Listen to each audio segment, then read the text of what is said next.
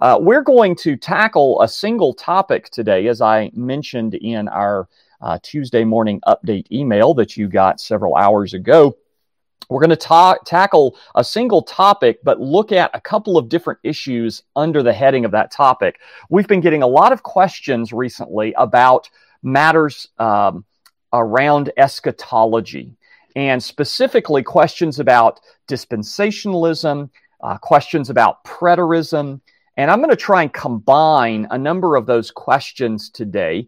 Uh, in preparing for this, I, I realized there may just be far too much material here for us to try to cover in one episode. And so, if we need to carry this over uh, multiple weeks or come back to it at a later point in time, I'm certainly glad for us to do that.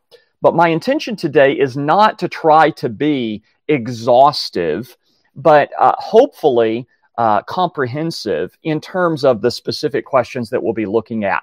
I'm sure that the discussion will raise additional questions in your mind. And as always, I encourage you reach out, communicate those to me, and uh, we will uh, uh, be, uh, be glad to continue that conversation either privately or uh, in a future episode. Let's go ahead and begin to, uh, to uh, start our time together with prayer, and then we will uh, work through the matters that are in front of us today. Gracious God and Father, thank you so much for the blessing of another day and for the opportunity, O oh Lord, to connect in this way. We're grateful that the technology is uh, cooperating and allowing us to, uh, to engage in this time. We know, Father, that this is your blessing, that we are able to share together in times of study and prayer and meditation upon your word. And we pray, O oh Lord, that these times would be precious to us. Bless us and help us today, Father. Guide our thinking. Help us to be humble and teachable, uh, but above all, faithful uh, to your word, that we would sit uh, under the authority of your instruction. O oh God, be submissive to your will as it is made known. Help us to understand more uh, than we have before and guide us, O oh Lord, in our thinking together. We pray in Jesus, our Savior's name. Amen. All right. So today, again, we're going to focus on these two aspects of eschatology, uh, kind of an overview of dispensationalism, and then also an introduction to uh, preterism. And I want to say at the outset, a, a, a, thorough study of either of these issues would require multiple weeks. We would need to devote uh, a semester or more of time to studying these kinds of questions. Uh, what I want to give today is just a, a primer uh, a very rudimentary introduction and overview that I hope will be helpful to you as you're thinking through these topics. Um, I think a lot of these questions lately have arisen uh, as a result of our studies in Mark chapter 13. We've been working through the Olivet Discourse, which has parallels in Matthew 24 and Luke chapter 21.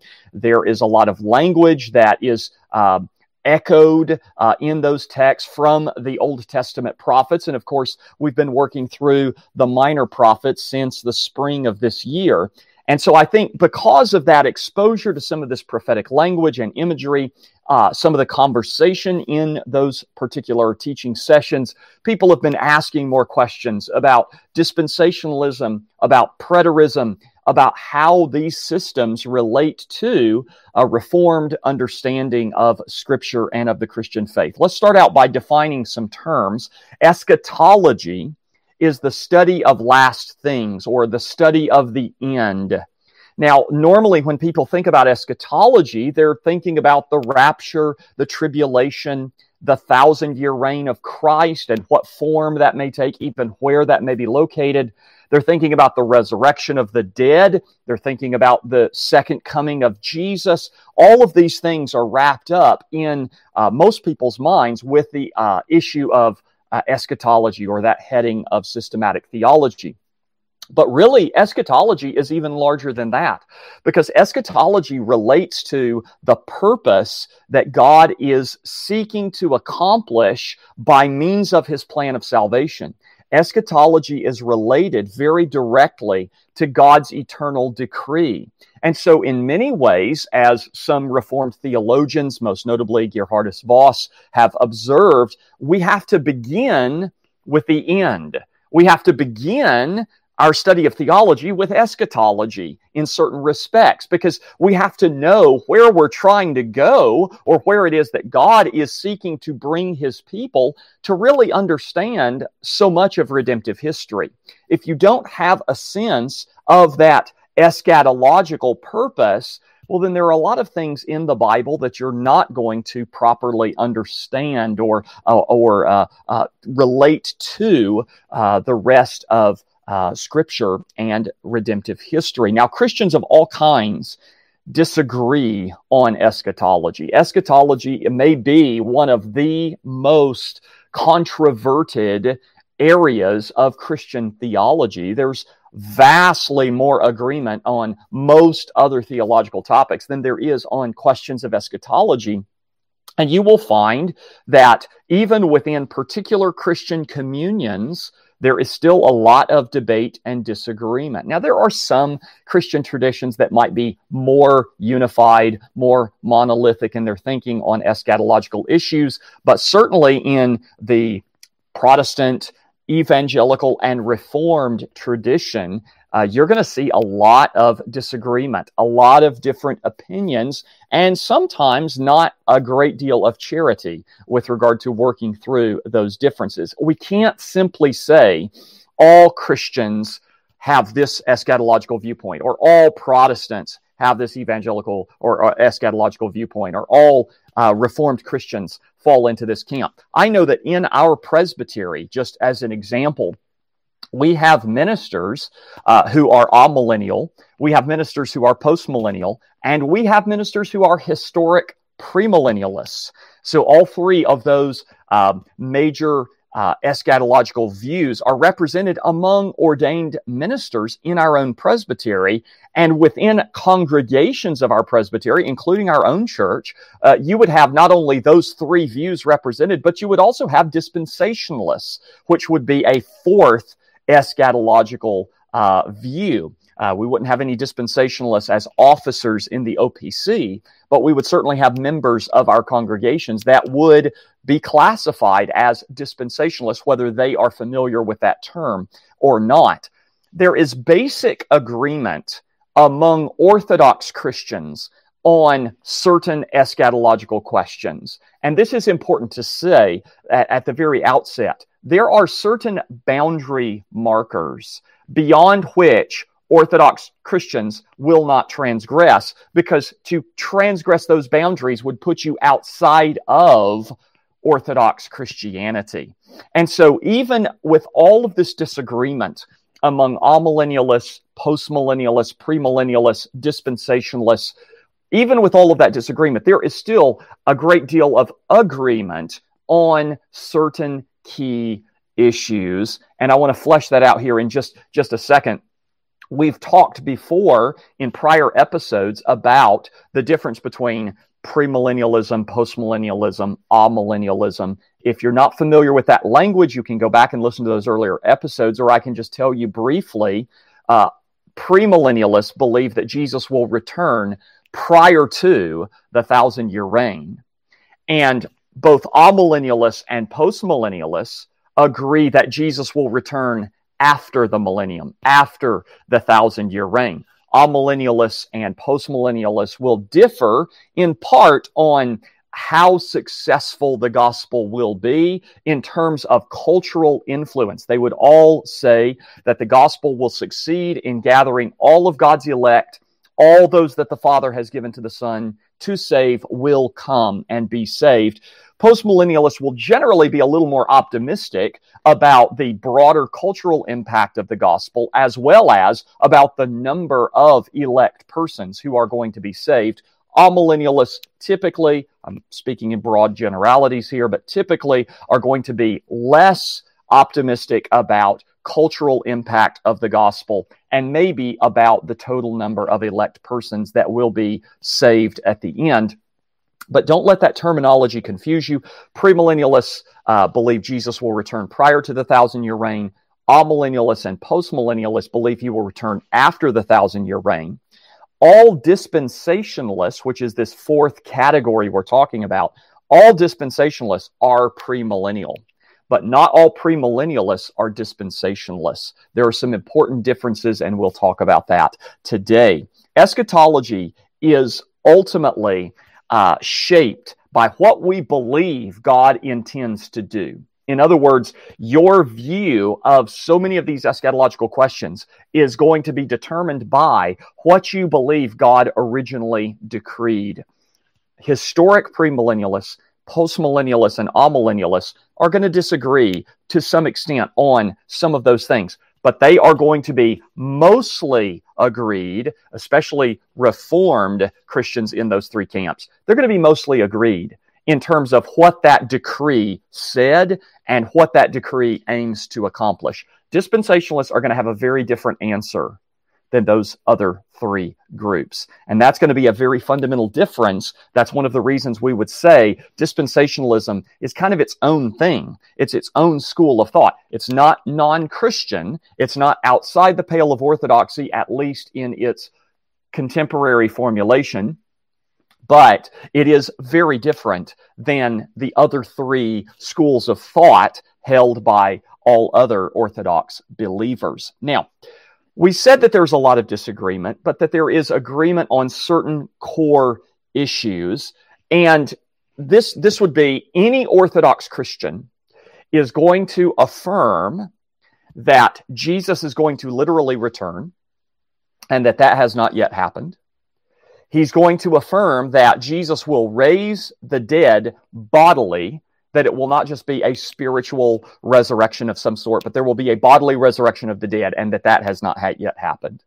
That there will be a uh, final day of judgment, single day of judgment, in which all of the nations and all of the peoples in all the history of the world are going to stand before Christ all Orthodox Christians believe that, and that there will be final disposition in heaven and hell, um, and that those will be eternal, everlasting, and conscious states of existence. Now, those are the kind of basic eschatological convictions that are summarized in the great creeds, the earliest creeds of the Christian faith, the Apostles' Creed, the Nicene Creed. These are statements of belief that are affirmed by traditional Roman Catholics, Eastern Orthodox Christians, all Protestants who are Orthodox in their thinking.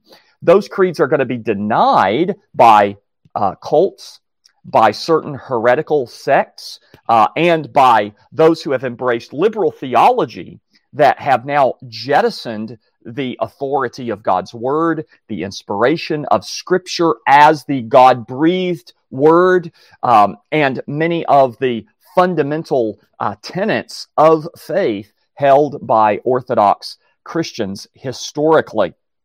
Now, what I'm going to say next may be controversial. It's not maybe, it is controversial. Maybe not to those of you who are watching today or listening to this later, but among many believers, there is tribalism and sectarianism to the extent that some believers would say all Orthodox Christians fall into one or the other of these eschatological camps and that those in other schools of thought, those who take other views, are probably not believers at all. Now, unfortunately, there are Reformed Christians that think that way. There have been books written by Reformed ministers advocating that kind of a view, uh, saying that basically um, you cannot be a dispensationalist and be born again, or you cannot be a postmillennialist and be orthodox in your theology, which I think would uh, stun uh, the Westminster divines, uh, many of whom, if not all of whom, were postmillennial, and uh, many of the Puritans, who were certainly postmillennial. Um, there is, I believe, an arrogance and a divisiveness in that kind of thinking that is very, very dangerous. And as I've been thinking about this over the last week, preparing for this episode, I knew that I was going to need to make some comments about this at the beginning. And I thought, you know, really, this needs to be its own topic. It needs to be its own episode. And if we're going to kind of be controversial and um, uh, get in a little bit of trouble for saying some of these things, we might as well go all the way and just outline uh, for uh, our own benefit uh, what, what what is the boundary? At what point is orthodoxy transgressed? You see, I take for granted that my dispensational friends who profess faith in Jesus Christ and his righteousness alone, who accept the Bible as the inspired and authoritative Word of God, who affirm all of the fundamental eschatological points that I mentioned just a moment ago, I take for granted that those are all my brothers and sisters in Christ and that they are Orthodox believers. Now, I believe that they're in error on the questions of eschatology relating to dispensationalism because I don't, I'm not a dispensationalist. I don't believe that dispensationalism is an accurate representation of what the Word of God teaches, and yet I have many friends and brethren whom I accept as brothers and sisters in the Lord Jesus, and with whom I expect to spend eternity in glory in the presence of Christ, who are in that camp. Now, it works in the opposite direction as well. I have had dispensational friends who have believed that amillennialism or postmillennialism is heresy. and that you cannot believe those things and be saved. In fact, I, I'll never forget, I was uh, meeting with a, a man for discipleship once a week, and he came in one evening for our meeting and he said, I heard the craziest thing on the radio this week. You'll never believe this pastor was on the radio and he was saying that the kingdom has already been inaugurated and that Jesus is already reigning over his kingdom. I said, Yep, that's what I believe. And he was stunned because in his mind, dispensationalism was the only game in town. And anyone who was not a dispensationalism was probably not a Christian at all. And here he's being discipled by a pastor who believes something that he, he thinks is heresy. Uh, we had a very profitable conversation uh, uh, that evening. Uh, we we got to set aside what we were going to talk about, and we just talked about that for a while. And uh, he seemed to appreciate that and benefit from that. Uh, it was a good opportunity to say, you know, the family of God might be a little bigger than what you have imagined before. Now, I realize that tribalism seems to be the spirit of the age, politically, socially, spiritually, ecclesiastically. That's unfortunate. I believe that there is a healthy form of partisan, partisanship, uh, a healthy form of knowing who your people are and what you believe and what distinguishes you from other tribes. There's a healthy way to do that. That's why we need to have an episode on this. But there's also an unhealthy, unbiblical, and ungodly expression of that that the New Testament refers to as divisiveness. And that's a very serious thing because while I believe a person can be a Christian and a dispensationalist, I don't believe that a person can be a faithful Christian and be divisive. A divisive spirit will cause a person to be lost. The Bible is very explicit about that. That's why a divisive person is to be warned, and if he will not heed that warning, he is to be uh, disciplined, and perhaps even to the extent of being excommunicated if he will not repent. So it's an important issue. When I talk today about dispensationalism, I'm obviously talking as someone who is not a dispensationalist, even though I was educated at largely dispensational schools. And yet, as I describe dispensationalism, I want to do so in a very fair and careful and respectful way. And I want to offer those observations and even to some extent a, a, a critique of dispensationalism as one who believes that most dispensationalists are my brothers and sisters in Jesus. Praise God for that. And I hope that they are able to show the same charity toward me. Now, saying that, there are many of these things we can disagree about and yet still regard each other as brothers and sisters in Christ does not mean that all eschatological disagreements fall into that kind of charitable category. For example, there is something called full preterism that we will talk more about, Lord willing, at the end of this episode or in the next. Uh, full preterism denies the second coming of Christ. it says that the second coming of Christ that is predicted in the New Testament was the coming of Jesus in judgment against the city of Jerusalem and the temple, which happened in AD 70. In other words, they would say, Yes, we believe in the second coming, and we believe that it already happened. Well, that denies a fundamental plank in the Apostles' and Nicene Creed. Full preterists will say, yes, the creed erred at that point, um, but I would say it is not the creed that is in error, it is the full preterists. Full preterists will also deny the general bodily resurrection of the dead. They will say, yes, the New Testament describes a resurrection of the dead, but it is describing something that has already taken place, or some might spiritualize it and say it's not talking about a bodily resurrection. On that point, they are dis- disagreeing with the historic consensus of the Christian faith, and I believe setting themselves outside the pale of orthodoxy. Annihilationism. Annihilationism denies eternal conscious torment. It believes that the condemned will perhaps go to a place of torment for a time, but then will eventually cease to exist. That denies the historic Christian consensus, and I believe denies something that is fundamental to the Christian faith.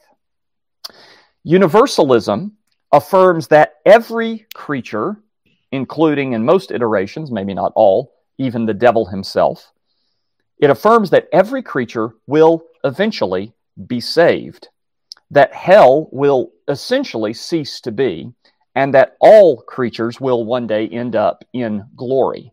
That is a denial of historic Christian consensus, and I believe a radical departure from orthodoxy.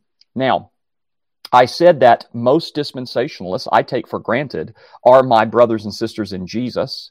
I realize that there may be some dispensationalists that are hypocrites, just as there are some amillennialists that are hypocrites, just as there are some postmillennialists that are hypocrites, and just as there are some historic premillennialists that are hypocrites.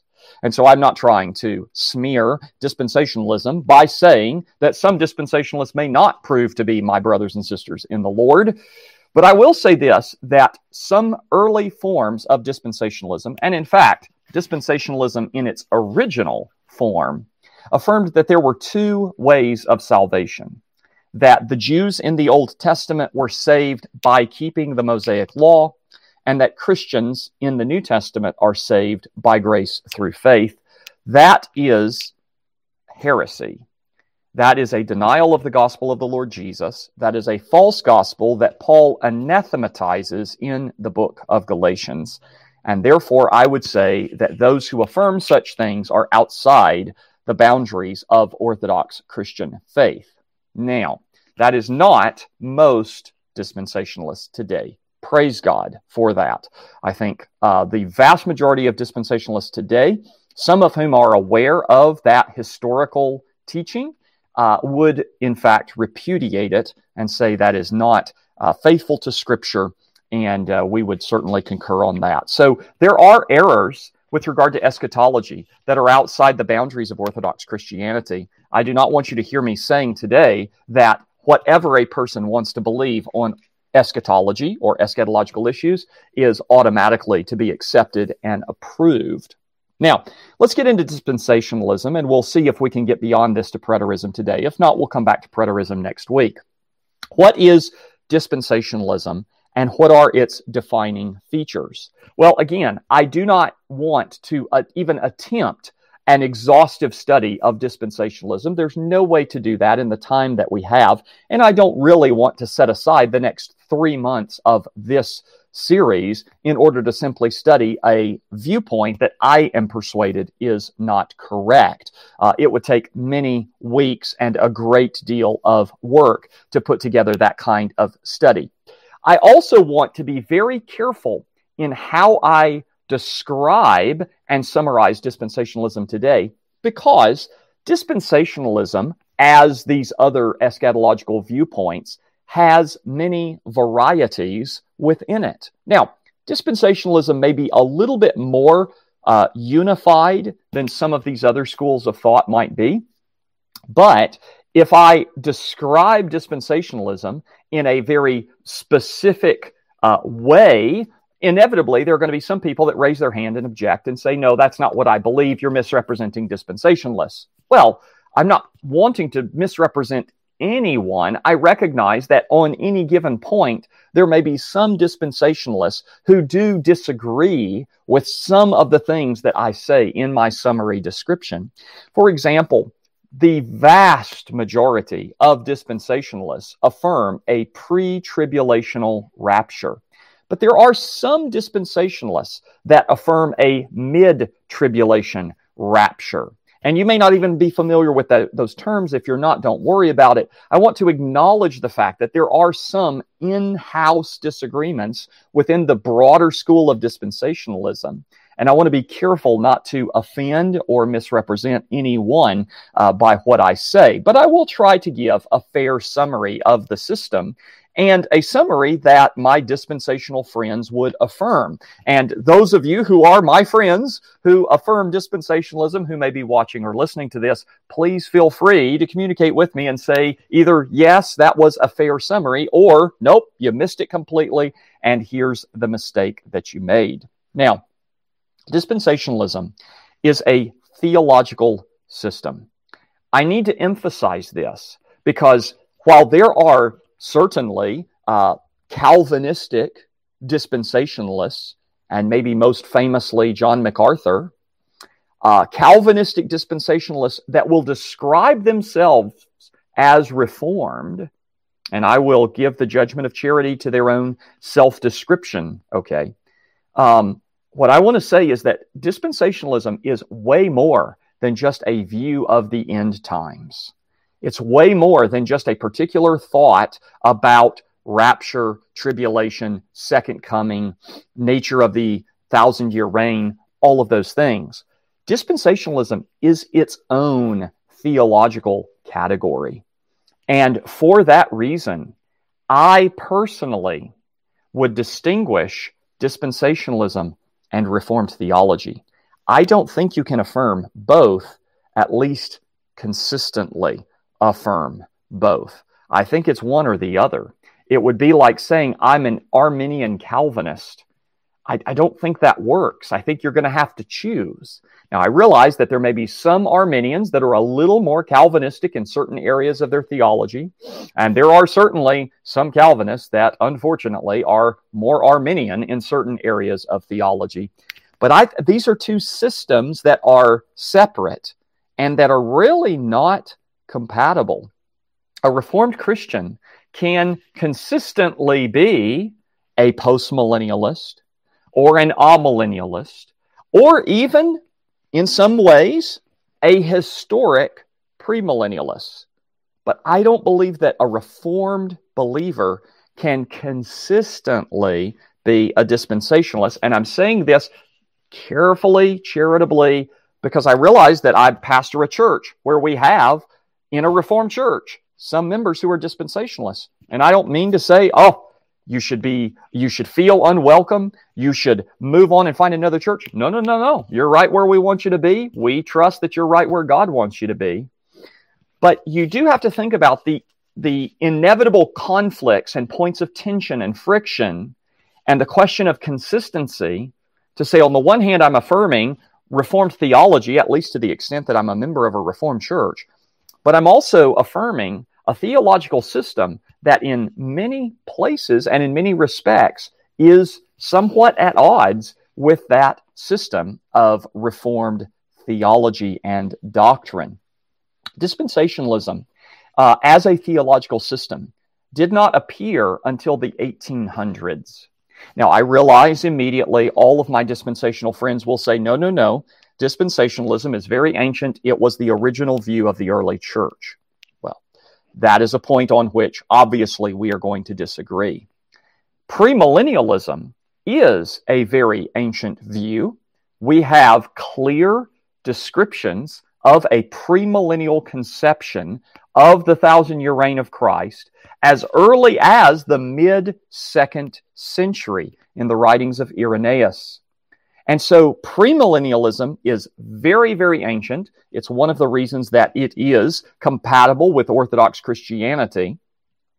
Dispensationalism, though, while it is premillennial, affirms a form of premillennialism that is not historically attested until the 1800s and the work of uh, Darby and then his work being promoted by Scofield in the Scofield Reference Bible, for example, and other subsequent prominent dispensational pastors, preachers, and writers uh, that have made dispensationalism the majority report among Western evangelical and conservative Christians. In fact, as, as I illustrated with the story just a few moments ago, there are many conservative evangelical believers who, if they ever heard an amillennial or postmillennial perspective, would immediately think that it was heretical, that it is not Christian, uh, unaware of the fact that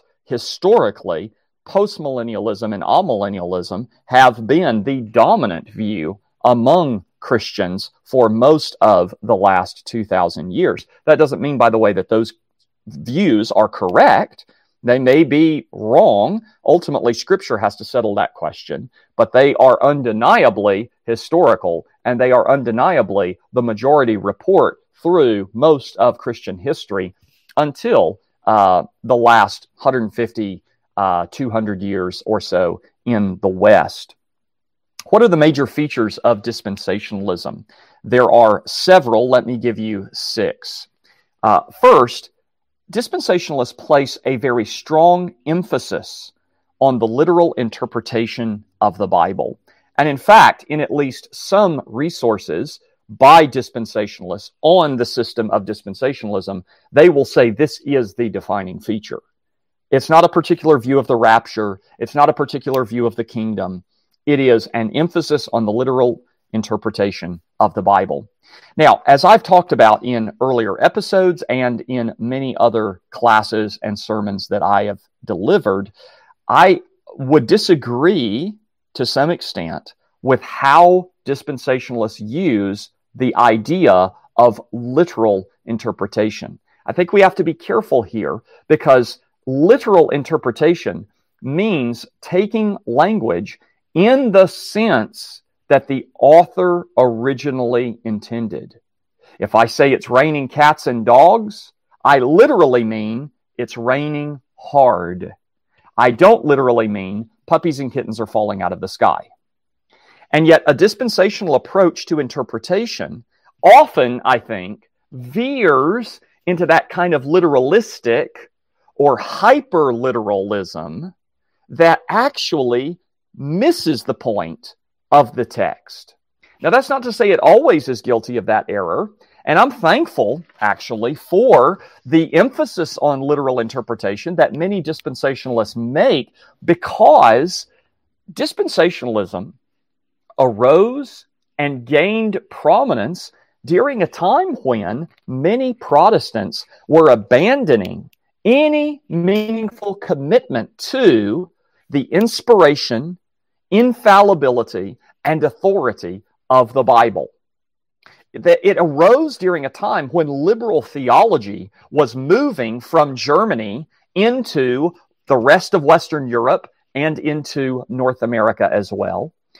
Dispensationalism became very prominent during the early part of the 20th century and the battle over the Bible.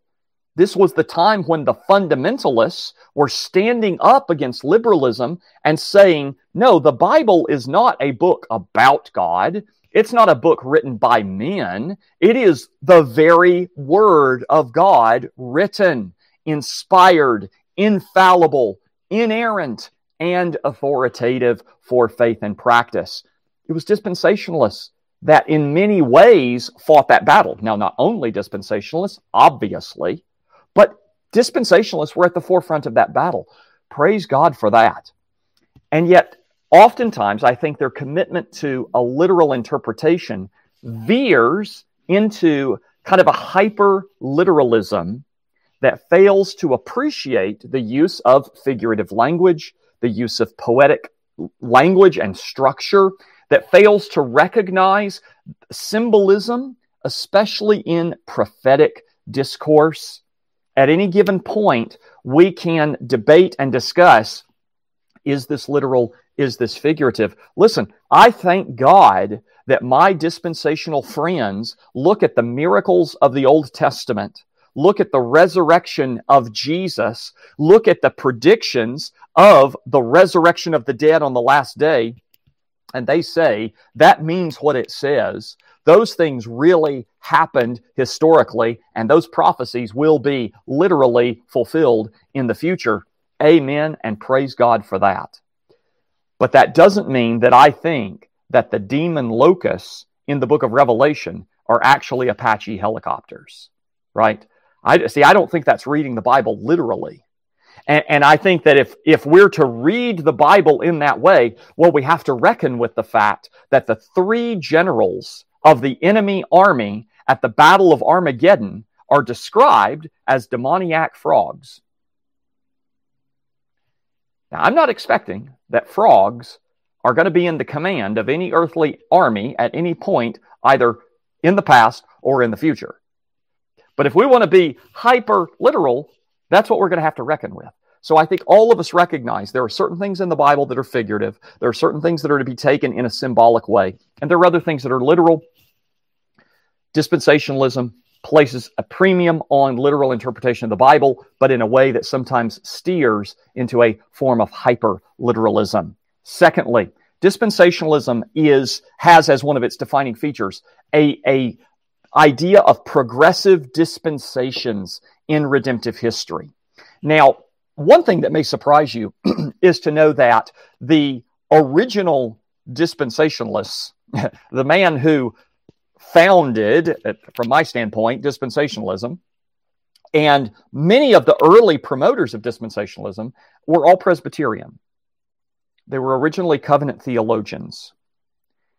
And they advanced dispensationalism as essentially a revision to covenant theology. Now, that's shocking to people today because dispensationalism is like the antithesis of covenant theology today.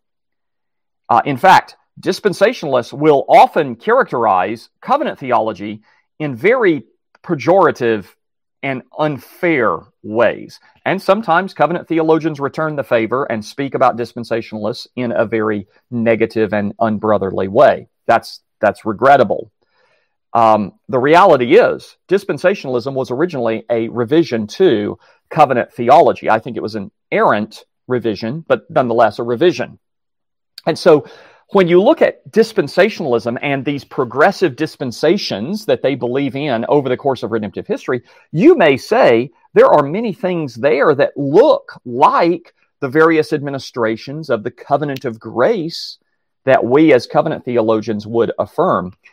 But there was actually a radical difference, and it would take time to unpack that difference. But I think I can summarize it briefly in this way Dispensationalists see the progressive dispensations of redemptive history as essentially individual, uh, distinct, um, isolated, isolated may be the wrong word, but, but hopefully you understand what I mean, independent uh, segments of redemptive history. Whereas Reformed Christians and covenant theologians are going to see various administrations, but one covenant, one covenant of grace. And they're going to see the various administrations as administering that same covenant of grace. In other words, covenant theologians are going to see continuity uniting all of the various periods of redemptive history, whereas dispensationalists are going to see more discontinuity. There's going to be more independent uh, dispensations, and with covenant theology, there's going to be one continuous covenant of grace and various ways in which it's administered at different points in time. Third, dispensationalism has as one of its major features a very sharp distinction between Israel, considered ethnically, and the church. Two people groups. Now, they will recognize that Jesus is the Savior of both, And they will depend on passages like Romans chapter 11 to make this distinction. Here you have the stock of Israel and you have the church and specifically Gentile believers as a separate thing. But we would say, as, as Reformed Christians, no, no, no. Uh, Gentiles are grafted into the stock of Israel so that there are not two people of God, there is one people of God. And that is what Paul refers to in Galatians chapter 6 as the Israel of God. Remember that he says in Romans chapter 9, they are not all of Israel who are descended from Israel. They are not all the children of Abraham who are biologically descendants of Abraham, Isaac, and Jacob. And so we would say there is one church, and it is in the Old Testament, consisting largely of the nation of Israel, but not unbelieving Jews, at least not in its spiritual and truest uh, uh, sense. And it includes believing Gentiles who are being grafted into the true people of God. And in the New Testament, right now at least, it consists largely of Gentile believers in Jesus, along with Jewish believers in Jesus, who we pray will increase in number and be continually united with the believing Israel of God. But see, dispensationalists would say, no, no, Israel is a nation in the Middle East that was reconstituted in 1948, and it includes Jewish people all over the world, and then there is the church. So there's Israel, ethnically defined, and then there's the church. And these are two different groups and God has two different plans for them. And so Jesus is the Savior of both, but Israel's future is one thing, and the church's future is another thing. And that sharp distinction is a critical feature of dispensationalism, and it is a feature of dispensationalism that is strongly uh, rejected and critiqued uh, by Reformed theology, by covenant theology, and historically uh, by the consensus of the church. Fourth, dispensationalism has as one of its major defining features a rapture of the church independent of the second coming. Now, as I said earlier, the vast majority of dispensationalists are believe that that rapture will occur prior to the seven years of tribulation some dispensationalism, some dispensationalists would say it's going to happen at the middle of that tribulation after three and a half years. But all dispensationalists are going to say the church will be raptured, that is, caught up by the Lord, taken out of the earth, independent of the second coming of Christ. The rapture and the second coming are two different events, whereas historic premillennialists, all postmillennialists, all amillennialists are going to say the rapture and the second coming happen at the same time.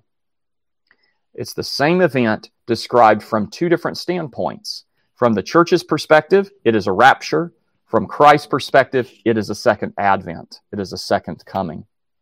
Fifth, dispensationalism has as defining feature an earthly kingdom for a thousand years. Now, this is a point on which all historic premillennialists would agree.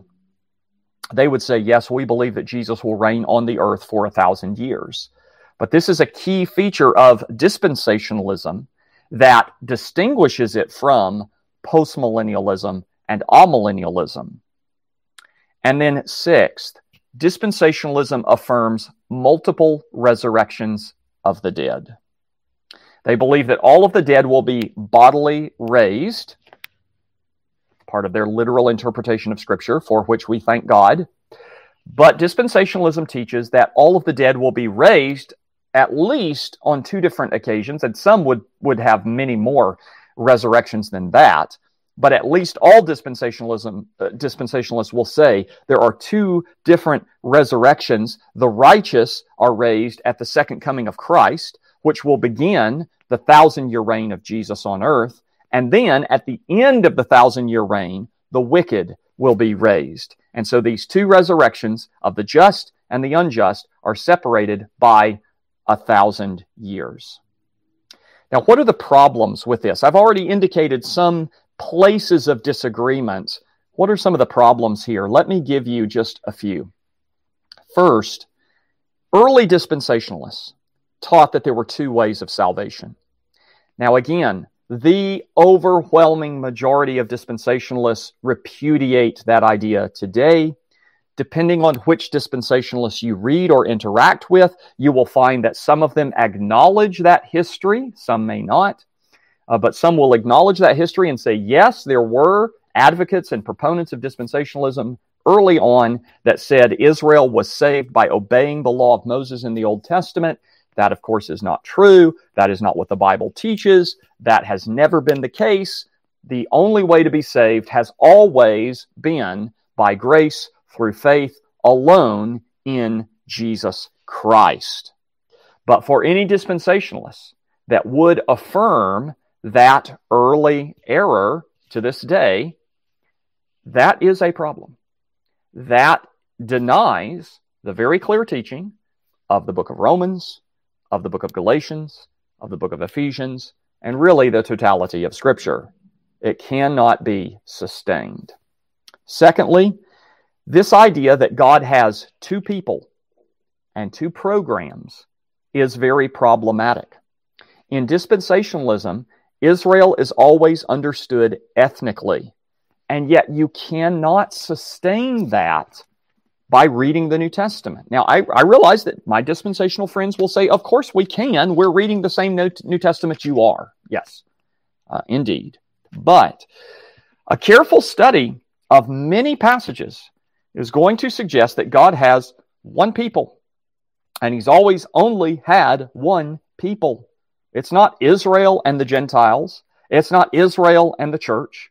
It's not the Jewish people and everybody else who believes in Jesus. No, it's always been one people. And the Jews who do not believe in Jesus are not the people of God. And the Gentiles who do believe in Jesus are the people of God, right along with believing Israelites. Paul says in Romans chapter 2, verse 28, For he is not a Jew who is one outwardly, nor is circumcision that which is outward in the flesh, but he is a Jew who is one inwardly, and circumcision is that of the heart in the spirit, not in the letter, whose praise is not from men, but from God. He describes in Romans chapter 9 the fact that all unbelieving Israelites are not truly Israelites he describes in Romans chapter 11 all believing Gentiles are grafted into the stock of Israel and thus are accounted by God as Israelites. He says in Galatians chapter 3 that those who believe in Jesus are true children of Abraham. He says in verse 26, For you are all sons of God through faith in Christ Jesus. For as many of you as were baptized into Christ have put on Christ. There is neither Jew nor Greek. Now, in dispensationalism, there is to this very day still Jews and Gentiles. There's Israel and there's the church. But the Bible says there's neither Jew nor Greek. There is neither slave nor free. There is neither male nor female, for you are all one in Christ. You're one in Christ. And if you are Christ's, then you are Abraham's seed, heirs according to the promise. Gentile believers are true Jews. And Jewish individuals, ethnically Jewish, who don't believe in Jesus, are not part of the Israel of God. And we need to grapple with the fact that the modern state of Israel, where I have friends and with whom I share many uh, uh, you know, political commitments in terms of to, to freedom and, and representative government and uh, all of those kinds of things. I'm a supporter of the state of Israel. But the state of Israel is largely secular. The state of Israel is overwhelmingly secular. The state of Israel is not even Orthodox Jewish, much less Christian. And unbelieving Jews are not the Israel that God accepts. The Israel of God is defined by faith in Jesus Christ. A third problem that I see in dispensationalism is that the law and the gospel are never properly related. This is a huge issue. Again, it would take multiple uh, weeks to, to draw this out. But in dispensationalism, the Old Testament is law, the New Testament is grace. Uh, it's a misreading of John chapter 1, where in the prologue of, of John's gospel, John says, The law came through Moses, grace and truth came through Jesus Christ. They say, Well, there you go. The Old Testament is law, the New Testament is grace. That's a misunderstanding of what is being said there. There's a lot of grace in the Old Testament, obviously. I think most dispensationalists would affirm that.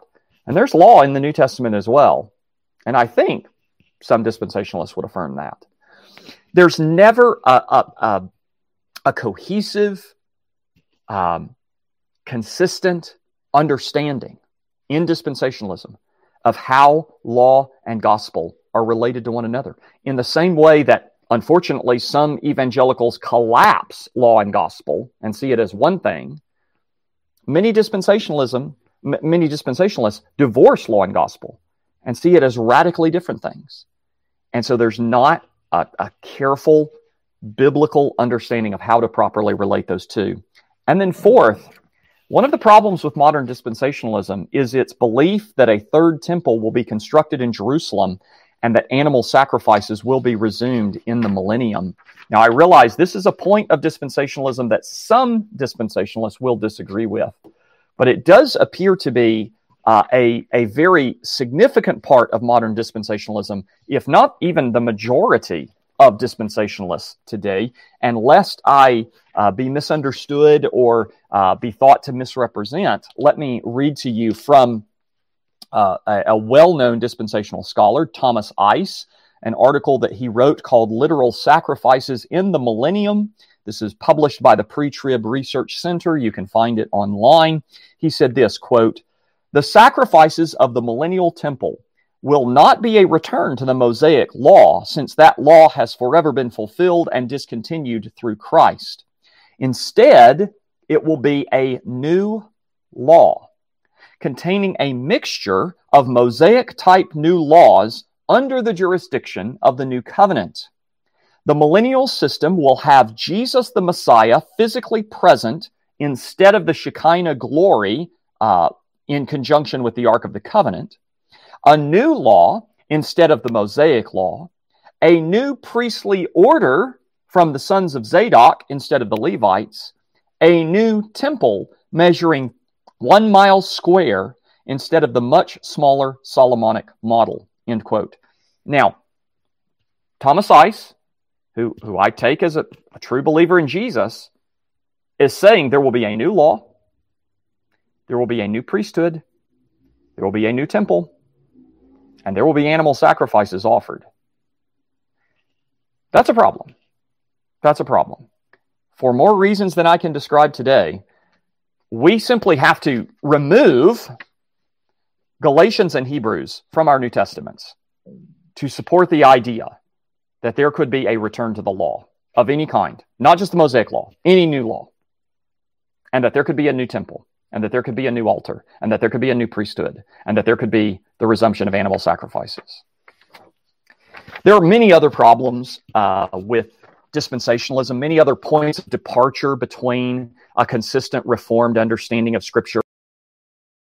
I think that dispensationalists very often in their of the Old Testament treat it simply as a collection of moral examples. They will moralize, uh, be like David, be like Moses, be like Abraham.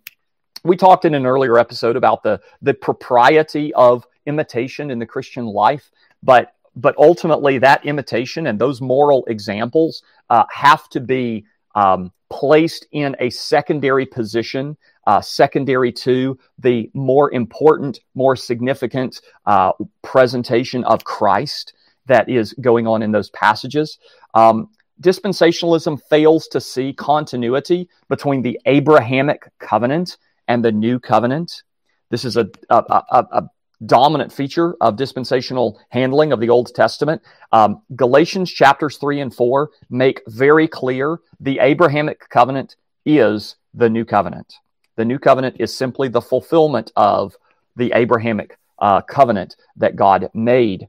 There is in dispensationalism, I think, a form of soft antinomianism uh, as a result of the uh, rejection of portions of the Decalogue, rejecting the fourth commandment, saying that there is no sense in which the Sabbath law continues, uh, often a revision of the second commandment, permitting the use of images of Christ. And I think that there is within dispensationalism frequently very ignorant criticisms of covenant theology. And when I say ignorant, I don't mean that in a pejorative way, but it's just um, it's it's not uh, remotely fair to describe covenant theology as inherently anti-Semitic, and yet that is the critique that is frequently made, and even by men uh, who I respect, uh, such as John MacArthur. Last year, John MacArthur was uh, interviewed by Ben Shapiro in a long form interview, and he said uh, that basically covenant theology is anti Semitic. And John MacArthur was very close friends with R.C. Sproul, uh, who was a covenant theologian. And I think Sproul would take him to task very quickly uh, for that kind of a characterization. That is, that is simply untrue and unfair. And I don't believe that Dr. MacArthur or any other dispensationalist is willfully misrepresenting covenant theologians, uh, but it is an ignorant criticism that I find very problematic. If I cannot summarize dispensationalism fairly in a way that my dispensational friends will acknowledge and accept, then I've got no business critiquing it. And if you cannot fairly summarize and describe covenant theology, you have no business critiquing it. Uh, first, seek to understand, and then let's sit down and have a debate. Dispensationalism is a theological system with a hermeneutical grid for interpreting Scripture that is radically different. That doesn't mean it's wrong, but it's radically different than most of historic Christianity. It is not merely a difference of opinion about the rapture, about the tribulation, and about the millennial kingdom. If that's all that the disagreement was about, it would be fairly insignificant. But dispensationalism as a system is in many respects a major reworking of the kingdom of God, of what God is doing in the plan of salvation, of the nature of the church, and of the resurrection. And for that reason, I reject dispensationalism and would critique it while at the same time regarding the vast majority of dispensationalists as my brothers and sisters in Christ, whom I love dearly and with whom I stand united on so many points of theology and a common commitment to the authority, inerrancy, um, and, and uh, inspiration of the Bible as the Word of God. That's really all the time that we have today. I'm not even going to try to tackle anything that uh, we prepared to say about preterism. And it may be that prior to next week's episode, what we've said in the last hour has raised some questions, or there may be some concerns about the way I described or summarized certain features. And you could communicate with me about that. And I would be glad to make any correction if I made any misstatements, if I've shown my own ignorance in the way that I've discussed this issue today, please feel free to reach out to me. You can send me an email at joelmarkellis at gmail.com. You can reach out to me through the website. Please communicate with me and let me know if there are corrections that need to be made or further issues that need to be clarified. If there's anything I need to revisit on this topic next week, I'll be happy to do so you can let me know.